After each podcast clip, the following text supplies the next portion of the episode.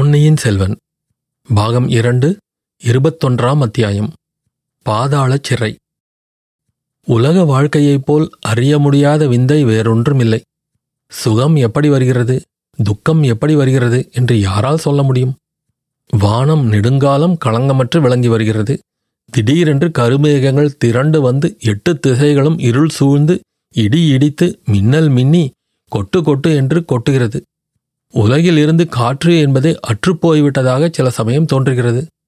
மரங்களின் இலைகளும் அசையாமல் இருக்கின்றன. திடீரென்று எங்கிருந்தோ ஒரு சூறை காற்று வந்து சுழன்று அடிக்கிறது. அதன் வேகத்தில் பெரிய பெரிய மரங்கள் வேருடன் பெயர்ந்து விழுகின்றன.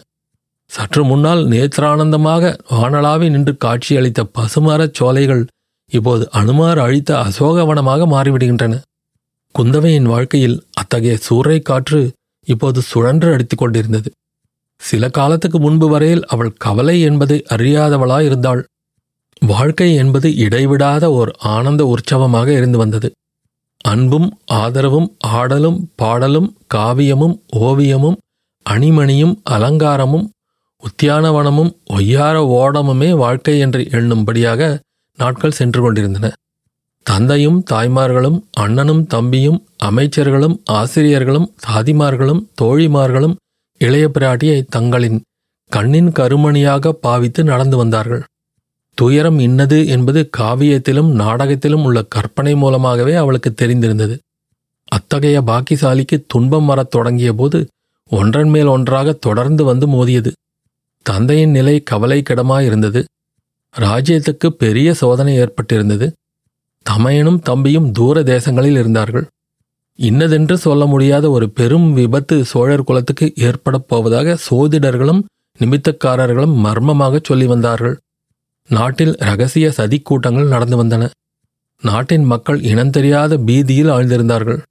வைர நெஞ்சு படைத்த வீரர்கள் வழி வழியாக வந்த குலத்தில் பிறந்த குந்தவை இவ்வளவையும் வீரத்துடன் சமாளிக்கக்கூடிய மனோதைரியம் பெற்றிருந்தாள். குலத்துக்கும் ராஜ்யத்துக்கும் ஏற்பட்டிருந்த எல்லா அபாயங்களையும் தன் கூறிய மதியின் துணையினால் போக்கிவிடலாம் என்ற திடமான நம்பிக்கை அவளுக்கு இருந்தது. ஆனால் அவளுடைய வாழ்க்கையில் ஒரு சிறிய சம்பவம் எதிர்பாராத ஒரு சந்திப்பு. அவளுடைய வைர இதயம் இழகவும் மனோதைரியம் குலையவும் காரணமாகிவிட்டது. வந்தியத்தேவனை குந்தவை சந்தித்தபோது அதுவரையில் மொட்டாக இருந்த அவளுடைய இருதய தாமரை மடலவிழ்ந்து மலர்ந்தது. ஆனால் என்ன துரதிர்ஷ்டம்? அதே சமயத்தில் ஒரு கருவண்டு அந்த மலருக்குள் குடிபுகுந்து தன் விஷக்கொடுக்கினால் அதன் மெல்லிய இதழ்களை கொட்டத் தொடங்கியது. அம்மம்மா என்ன வேதனை. அந்த வானர்குல வீரன் ஒருவேளை சிறைப்பட்டிருக்கலாம் என்ற எண்ணம் எவ்வளவு வேதனையை அளித்தது.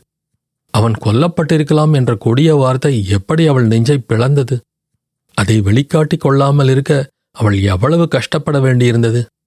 பெற்றவர்கள் உற்றார்கள் உடன் பிறந்தவர்கள் உயிருக்குயிரான தோழிகள் எவ்வளவோ பேர் இருக்க எவனோ வழியோடு போகிறவனைப் பற்றி அகஸ்மாத்தாக இரண்டு மூன்று தடவை சந்தித்தவனைப் பற்றி ஏன் இந்த இருதயம் இப்படி துடிதுடிக்க வேண்டும்?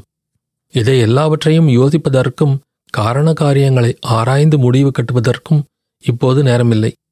மீன மேஷம் பாராமல் சகுனமும் சகுனத் தடையும் பாராமல் விசாரிக்க வேண்டியதை உடனே விசாரித்து செய்ய வேண்டியதை உடனே செய்ய வேண்டும். ஆகவே அன்று பிற்பகலிலேயே இளைய பிராட்டி சின்ன பழுவேட்டரையரின் மாளிகைக்கு வருவதாகச் சொல்லி அனுப்பிவிட்டு சென்றாள். அந்த மாளிகையின் அந்தப்புற மாதர்கள் இளைய பிராட்டியை ஆர்வத்தோடு வரவேற்றார்கள். அன்பைச் சோரிந்து உபசரித்தார்கள். இளவரசி அவர்களுடன் அளவலாவி சிறிது நேரம் பேசிக் கொண்டிருந்த பிறகு சித்திர மண்டபத்துக்குச் சென்றாள். அங்கே சின்ன பழுவேட்டரையர் காத்திருந்து இளைய பிராட்டியை வரவேற்று மண்டபத்தில் தீட்டியிருந்த சித்திரங்களை விளக்கிக் கூற முற்பட்டார். குந்தவையும் பார்த்து கொண்டும் கேட்டுக்கொண்டும் வந்தாள்.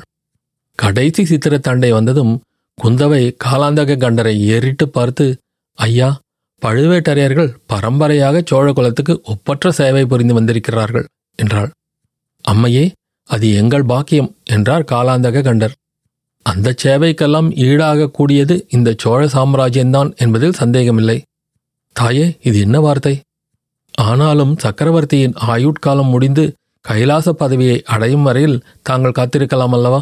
சாம்ராஜ்ய அதிகாரங்களை கைப்பற்றுவதற்கு இவ்வளவு அவசரப்பட வேண்டுமா? இந்த வார்த்தைகள் காலாந்தக காண்டரின் இருதயத்தில் கூறிய அம்புகளைப் போல் பாய்ந்தன என்பதை அவருடைய முகம் காட்டியது. அவரது நெற்றியில் வியர்வை துளிகள் துளித்து நின்றன. மீசை துடிதுடித்தது. கை கால்கள் வெடவெடத்து ஆடின. காலாந்தக கண்டர் நெற்றி வியர்வையை துடைத்துக் கொண்டு குந்தவையை பார்த்து அம்மையே இது என்ன இவ்வளவு உக்கிரம்?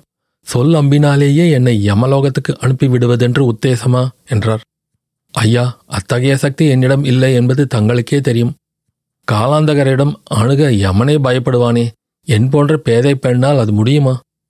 அம்மணி இத்தகைய கொடிய வார்த்தைகளைச் சொல்வதைக் காட்டிலும் பழுக்க காய்ச்சிய ஈயத்தை என் காதில் தாங்கள் ஊற்றலாம். தேவி இவ்வளவு மரக்கருணை காட்டும்படி அடியேன் என்ன தவறு செய்தேன்? தங்கள் தவறை பற்றி சொல்ல நான் யார்? என்னுடைய தவறு இன்னது என்பதைத்தான் தாங்கள் சொல்ல வேண்டும். என் தந்தையின் நோயை தீர்ப்பதற்கு மூலிகை கொண்டு வருவதற்காக ஆள் அனுப்பியது என் பேரில் தவறா?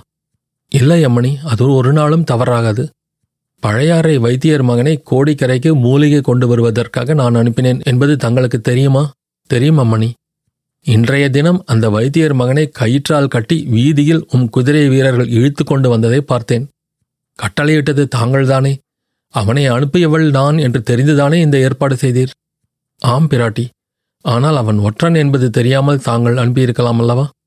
பழையாறை வைத்தியர் மகனாவது ஒற்றனாவது அந்த கதையை என்னை நம்பச் சொல்கிறீர்களா? தாயே அவனே ஒப்புக்கொண்டிருந்தால் நம்ப வேண்டியதுதானே? இளவரசி சிறிது திடுக்கிட்டு அவனே ஒப்புக்கொண்டானா? அது எப்படி? என்னத்தை ஒப்புக்கொண்டான்? தன்னோடு வந்த இன்னொருவன் ஒற்றன் என்று இவன் ஒப்புக்கொண்டான். அந்த இன்னொருவன் மூலிகைக்காக உண்மையில் பிரயாணம் புறப்படவில்லை என்றும் இலங்கையில் யாருக்கோ கடிதம் கொண்டு சென்றதாகவும் இவன் ஒப்புக்கொண்டான். இவன் பெரிய மூடன் ஏதாவது உளறியிருப்பான். இவனுடன் சென்ற இன்னொரு ஆளையும் அனுப்பியவள் நான்தான். அது தங்களுக்கு தெரியும் அல்லவா? தெரியும் தாயே. ஆனால் தங்களை அந்த மனிதன் ஏமாற்றி விட்டான் என்பதும் தெரியும். வந்தியத்தேவன் என்னும் பெயருடைய அவ்வாலிபன் உண்மையில் ஒரு ஒற்றன்தான். இல்லவே இல்லை. அவன் காஞ்சிபுரத்திலிருந்து என் சமயன் எழுதிய ஓலையை கொண்டு வந்தவன். இளவரசி அவன் சக்கரவர்த்திக்கும் இளவரசிடமிருந்து ஓலை கொண்டு வந்தான். அதனால் என்ன? ஒற்றர்கள் இப்படி ஏதாவது ஒரு உபாயத்தை கடைபிடித்துத்தானே தங்கள் வேலையை செய்ய வேண்டும்? ஐயா வந்தியத்தேவன் ஒற்றன் என்பதற்கு ருசி என்ன? அவன் ஒற்றன் இல்லாவிட்டால் ராஜபாட்டியில் நடப்பதை விட்டு குறுக்கு வழியில் நடப்பானேன்? குழந்தை ஜோதிடரிடம் போய் சக்கரவர்த்தியின் ஜாதக பலனை பற்றி கேட்பானேன்? சக்கரவர்த்தியின் ஜாதகத்தை பற்றி நான் கூட குழந்தை சோதிடரும் கேட்டேன் அதனால் என்ன? சக்கரவர்த்தியின் செல்வ புதல்வியாக தாங்கள் கேட்பது வேறு சம்பந்தமில்லாத யாரோ வழிப்போக்கன் கேட்பது வேறு. பகை அரசரின் ஒற்றனாயிருந்தால்தான் அப்படி விசாரிக்க தோன்றும். இது தங்கள் ஊகம் வேறு காரணம் உண்டா? பகிரங்கமாக என்னுடைய அனுமதி கேட்டு பெற்றுக்கொண்டு தஞ்சை கோட்டைக்குள் வந்திருக்கலாம். அப்படி செய்யாமல் பழுவூர் முத்திரை மோதிரத்தை காட்டிவிட்டு ஏன் நுழைய வேண்டும்? பெரிய பழுவேட்டரையர் கொடுத்தார் என்று ஏன் பொய் சொல்ல வேண்டும்? முத்திரை மோதிரம் பின்ன யார் கொடுத்தார்களாம்? அது இன்னும் தெரியவில்லை கண்டுபிடிக்க வேண்டும். அதை கண்டுபிடிக்க முடியாமல் உங்கள் ஆட்கள் என்ன செய்தார்கள்? அம்மணி என்னுடைய ஆட்கள் மந்திரவாதிகள் அல்ல. ஒற்றனை கண்டுபிடித்து கேட்டுத்தானே முத்திரை மோதிரம் எப்படி அவனிடம் வந்தது என்று தெரிந்து கொள்ள முடியும். அவன் உண்மை சொல்வான் என்று என்ன நிச்சயம்? உண்மையை சொல்லும்படி செய்வதற்கு வழிகள் இருக்கின்றன தாயே. பாதாளச் சிறை இருக்கவே இருக்கிறது. ஒற்றனுக்கு இதுவும் தெரிந்திருக்கிறது. அதனால்தான் மறுபடியும் தலைமறைவாகி இரவுக்கிரவே கோட்டையிலிருந்து தப்பி ஓடிவிட்டான். சம்புவரையர் மகனையும் முதுகில் குத்திவிட்டு ஓடிவிட்டான். அவன்தான் குத்தியவன் என்பதற்கு என்ன அத்தாட்சி? கந்தமாறன் கூறியதுதான். அது போதாது. அவன் கந்தமாறனை குத்தவில்லை என்று நான் சொல்கிறேன். தாயே தாங்கள் அருகில் இருந்து பார்த்தீர்களா? பார்க்கவில்லை. ஆனால் ஒருவன் முகத்தை பார்த்து அவன் குற்றவாளியா இல்லையா என்பதை என்னால் நிர்ணயிக்க முடியும். அந்த பொல்லாத ஒற்றன் பாக்கியசாலி. தங்களுடைய நல்ல அபிப்பிராயத்தை எப்படியோ கவர்ந்து விட்டான். அந்த பாக்கியம் எனக்கு கிடைக்கவில்லையே. ஐயா அவனை மறுபடியும் ஒற்றான் என்று ஏன் சொல்கிறீர்? தாயே அவன் ஒற்றன் இல்லாவிட்டால் கூத்தாடிகளுடன் சேர்ந்து முகமூடி போட்டுக்கொண்டு ஏன் பழையாறையில் நுழைகிறான்? மாறுவேடம் போட்டுக்கொண்டு ஏன் கோடிக்கரை துறைமுகத்துக்கு பிரயாணமாகிறான்? அவன் ஒற்றன் இல்லாவிட்டால் என் நாட்களை கண்டதும் ஒரு நாள் முழுதும் கோடிக்கரையில் ஒளிந்து திரிவானேன். இரவானதும் படகில் ஏறி இலங்கை தீவுக்கு போவானேன். ஓஹோ அவன் படகில் ஏறி தப்பித்தும் போய்விட்டானா? உங்கள் ஆட்களால் அவனை பிடிக்க முடியவில்லையா? ஆம் தாயே அந்த மாயாவி ஒற்றன் என் ஆட்களை ஏமாற்றிவிட்டு போய்விட்டான். இந்த முட்டாள்கள் அவனை விட்டுவிட்டு வைத்தியர் மகனை பிடித்து கொண்டு வந்திருக்கிறார்கள். ஐயா ஒற்றன் எப்படியாவது போகட்டும். வைத்தியர் மகனை நான் அனுப்பி வைத்தேன். அவன் குற்றமற்றவன் என்பது நிச்சயம். அவனை உடனே விடுவித்தே ஆக வேண்டும். அமணி இவன் ஒற்றன் இல்லாவிட்டாலும் ஒற்றனுக்கு உடந்தையாயிருந்திருக்கிறான். ஏதேதோ கட்டுக்கதைகளைச் சொல்லி என் ஆட்களை ஏமாற்றியிருக்கிறான். ஒற்றன் ஒளிந்திருப்பதற்கும் தப்பி படகில் ஏறிச் செல்வதற்கும் இவன் உதவி செய்திருக்கிறான். அதெல்லாம் எப்படி இருந்தாலும் வைத்தியர் மகனை விடுதலை செய்தே ஆக வேண்டும். அந்த பொறுப்பை நான் ஏற்றுக்கொள்ள சித்தமாயில்லை. நாட்டின் நாலு புறமும் அபாயங்கள் சூழ்ந்திருக்கின்றன. பகைவர்கள் படையெடுக்க காத்திருக்கிறார்கள்.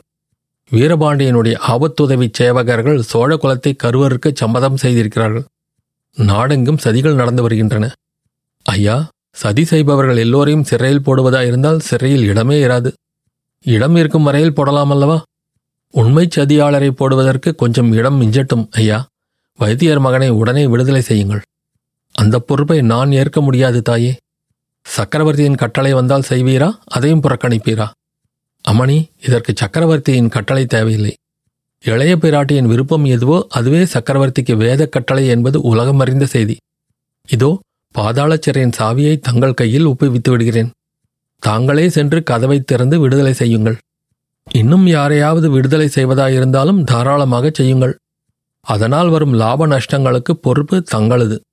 இவ்வாறு சொல்லி காலாந்தக கண்டர் ஒரு பெரிய சாவியை எடுத்து கொடுத்தார். குந்தவை பொங்கி வந்த தன் ஆத்திரத்தை அடக்கிக் கொண்டு ஆகட்டும் ஐயா லாப நஷ்டங்களுக்கு பொறுப்பு நானே ஏற்றுக்கொள்கிறேன் என்று சாவியை பெற்றுக்கொண்டாள் இந்த சோழ சாம்ராஜ்யத்துக்கு ஏதாவது பெரும் தீங்கு நேர்ந்தால் அது இரண்டு பெண்களினால்தான் வந்ததாகும் என்றார் தஞ்சை கோட்டை தலைவர். நான் ஒருத்தி அந்த இன்னொரு பெண் யாரோ? பழுவூர் இளையராணி நந்தினி தேவிதான். குந்தவை புன்னகை புரிந்து சோழ சாம்ராஜ்யத்தின் சர்வாதிகாரியுடன் என்னை கொண்டு போய் சேர்க்கிறீர்களே. இது காதில் விழுந்தால் பெரிய பழுவேட்டரையர் தங்களை தேசப்பிரஷ்டம் செய்து விடுவார் என்று சொன்னாள். ரொம்ப நல்லதாய் போய்விடும் அதற்கு நான் காத்திருக்கிறேன் என்றார் சின்ன பழுவேட்டரையர். அத்தியாயம் முடிவு.